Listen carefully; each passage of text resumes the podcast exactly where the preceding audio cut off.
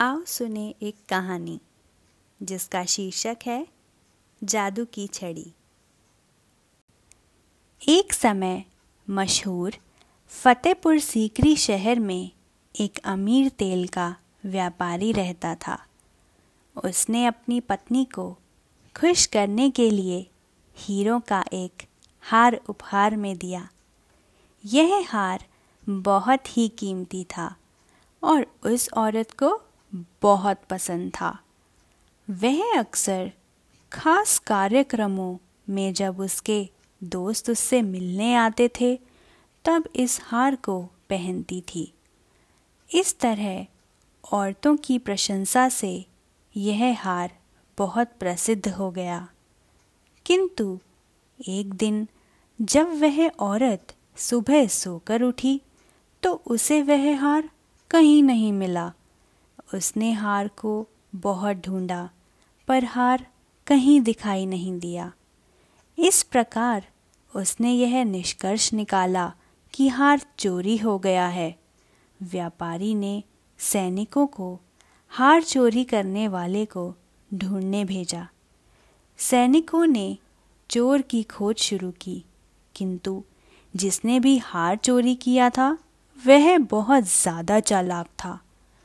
उसने सैनिकों के लिए कोई सुराग नहीं छोड़ा था। इससे व्यापारी की पत्नी दुख के कारण बीमार पड़ गई। व्यापारी को अपनी पत्नी के स्वास्थ्य की चिंता होने लगी। जब कोई विकल्प नहीं मिला तो उसने बीरबल को यह मामला सुलझाने के लिए बुलाया। बीरबल व्यापारी का बहुत अच्छा दोस्त था।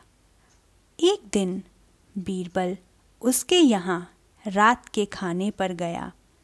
बीरबल व्यापारी से बोला, वह हार हमेशा तुम्हारी पत्नी की अलमारी में रहता था।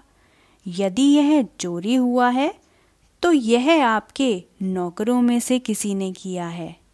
अपने सभी नौकरों को बुलाओ, मुझे उनसे बात करनी है। नौकरों को भोजन कक्ष में बुलाया गया। बीरबल ने नौकरों से कहा, मेरे पास कुछ जादू की छड़ियाँ हैं। मैं आप में से प्रत्येक को एक एक छड़ी दूँगा।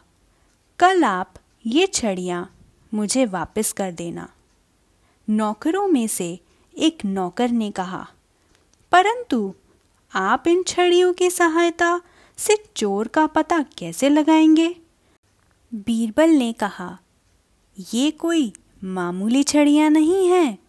चोर की छड़ी रात भर में दो इंच बढ़ जाएगी।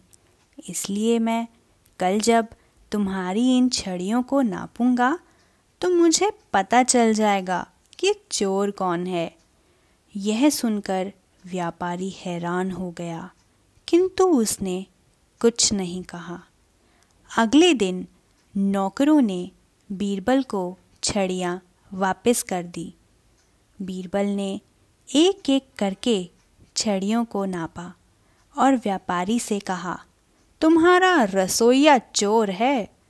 हर कोई हैरान था व्यापारी ने कहा, तुम ऐसा कैसे कह सकते हो बीरबल ने उत्तर दिया, मैंने इसको जो छड़ी दी थी, वह दो इंच छोटी है।